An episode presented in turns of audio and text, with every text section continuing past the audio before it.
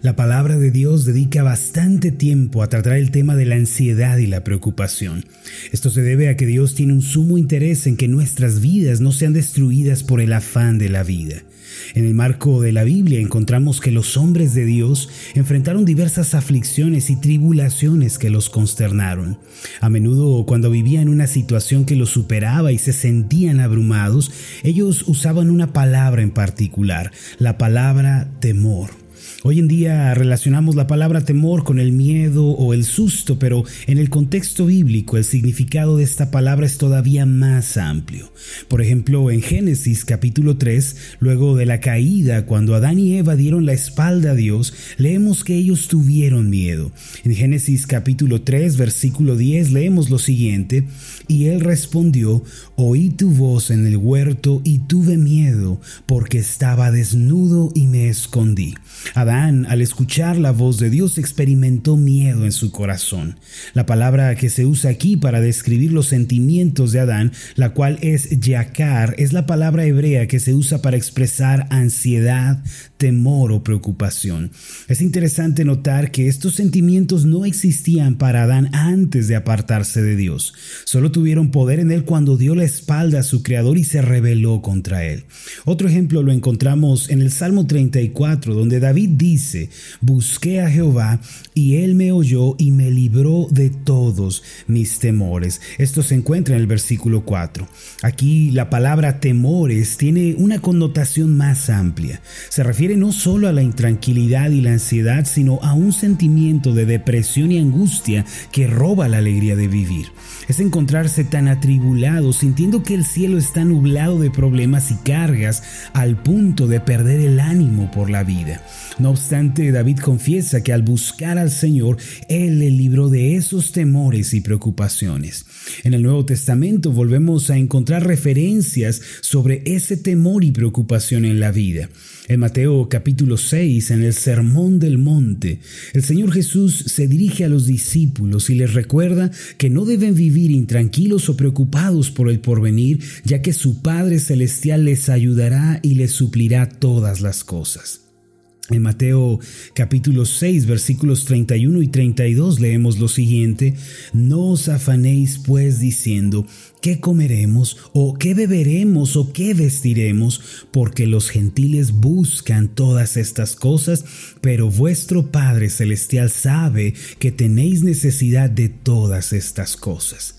La palabra afán aquí es una intranquilidad que gobierna la mente. Originalmente esta palabra se refiere a las grietas que se hacen en una columna de concreto, las cuales pueden hacer que caiga el edificio. El Señor nos dice que no debemos permitir que la intranquilidad nos gobierne la mente de modo que nuestra esperanza colapse. Más bien nos dirige a pensar en el Padre Celestial que cuida y preserva la vida de los suyos. Como podemos ver, mis amados, Dios dedica mucho tiempo en su palabra a tratar el tema del afán y la ansiedad, así como la preocupación. Esto debe decirnos algo. Debe hacernos comprender que Dios no quiere que andemos por la vida destruidos interiormente intranquilos y deprimidos. Él quiere librarnos de esta condición. El antídoto por excelencia contra el afán y la ansiedad es, sin lugar a dudas, la paz de Dios. En Gálatas capítulo 5 versículos 22 y 23, la paz es presentada como parte del fruto del Espíritu Santo. El pasaje dice, mas el fruto del Espíritu es amor, gozo, paz, paciencia, benignidad, bondad, fe, mansedumbre, templanza. Contra tales cosas no hay ley. El primero entre ellos es el amor ágape, un amor que se traduce en misericordia, comprensión y perdón. Lo segundo es el gozo, el cual tiene como base el contentamiento y la gratitud. No obstante, lo tercero es la paz. Esta paz dada por el Espíritu Santo como resultado de nuestra comunión con Cristo no es una paz que viene de un ambiente apacible o tranquilo, es decir, no es una paz que se apoya en las circunstancias, más bien es una paz dada por Dios, resultado de la seguridad de que Él tiene el control de nuestras vidas y por ende no tenemos que desesperarnos. La paz de Dios se diferencia de la paz del mundo en el sentido en que esta última depende del entorno, mientras que la paz de Dios es una seguridad eterna. El Señor Jesús dijo en Juan 14, versículo 27, La paz os dejo, mi paz os doy. Yo no os la doy como el mundo la da. No se turbe vuestro corazón ni tenga miedo. La paz del Señor, mis amados, es diferente de la paz del mundo. Se cuenta la historia de un hombre rico quien invitó a varios pintores a su casa. Él ofreció pagar una gran suma por la pintura que representara de, mejor manera la paz. Después de hacer su oferta, pidió a los pintores que se pusieran a trabajar. Todos hicieron su mejor esfuerzo. Una vez que terminaron, cada uno comenzó a mostrar su pintura. El primer cuadro mostraba un apacible paisaje campestre. El hombre rico contempló la pintura durante algunos minutos y luego pasó a ver la siguiente. El segundo cuadro era el retrato de una hermosa familia que se había reunido para comer y ellos conversaban alegremente. El hombre rico también la pasó por alto. La tercera pintura no era muy diferente a las anteriores. Se trataba de un lago en calma en un día soleado con un gran cielo azul. El rico no hizo más que mirarlo y pasar de largo. El cuarto dibujo, sin embargo, era diferente a los anteriores. Se trataba de una imponente cascada que caía con fuerza en el acantilado. Junto a la caída de agua había una ramita que salía de entre las rocas. En la rama había un ave pacíficamente echada sobre su nido, dando calor a sus crías. El hombre rico se quedó paralizado con los ojos fijos en el cuadro. Enseguida compró la pintura.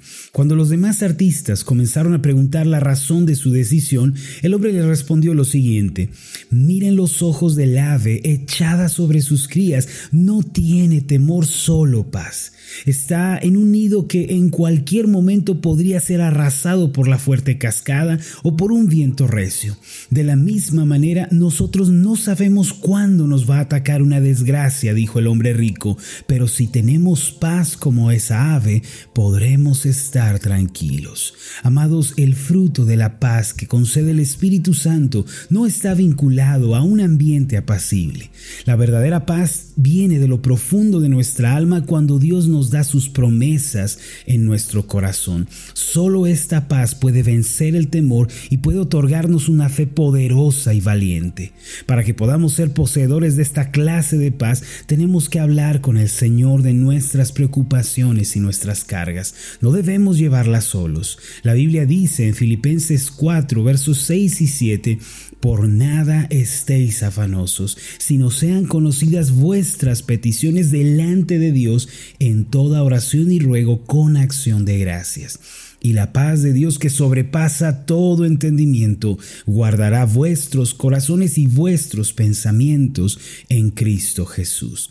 Es posible dejar de afanarnos si llevamos nuestras peticiones a Dios en oración como nos dice este pasaje. Si hoy estamos ansiosos e intranquilos es porque estamos tratando de llevar la carga a nosotros mismos. Sin embargo, si le hablamos a Dios de esta o de aquella situación y luego le damos gracias, la paz vendrá a nuestro corazón. Esta paz sobrepasa todo entendimiento, pues no es comprensible para el mundo. Solo los amados de Dios la pueden comprender. Dios quiere que nuestra vida abunde de paz. ¿Por qué no le damos la carga a Él y confiamos en su bondad en el día de hoy? Al igual que en el pasado, en todos estos ejemplos anteriores que vimos, Él nos libra del temor, nos da confianza y hace que la paz reine en nuestra vida. Vamos a hacer una oración. Amoroso Dios y Padre Celestial, te damos las gracias porque tú eres el Dios que concede paz, tranquilidad y reposo en nuestra alma aun cuando vivimos situaciones que nos superan, que nos abruman, que van más allá de nuestra capacidad. Gracias Señor porque tú tienes un gran interés en ayudarnos, en que nuestra vida no sea sobrecogida y abrumada por el temor y el afán. Ayúdanos el día de hoy a llevarte nuestras cargas y nuestras preocupaciones, a dejarte todo en tus manos. Esto te lo pedimos en el nombre de Jesús. Amén y amén.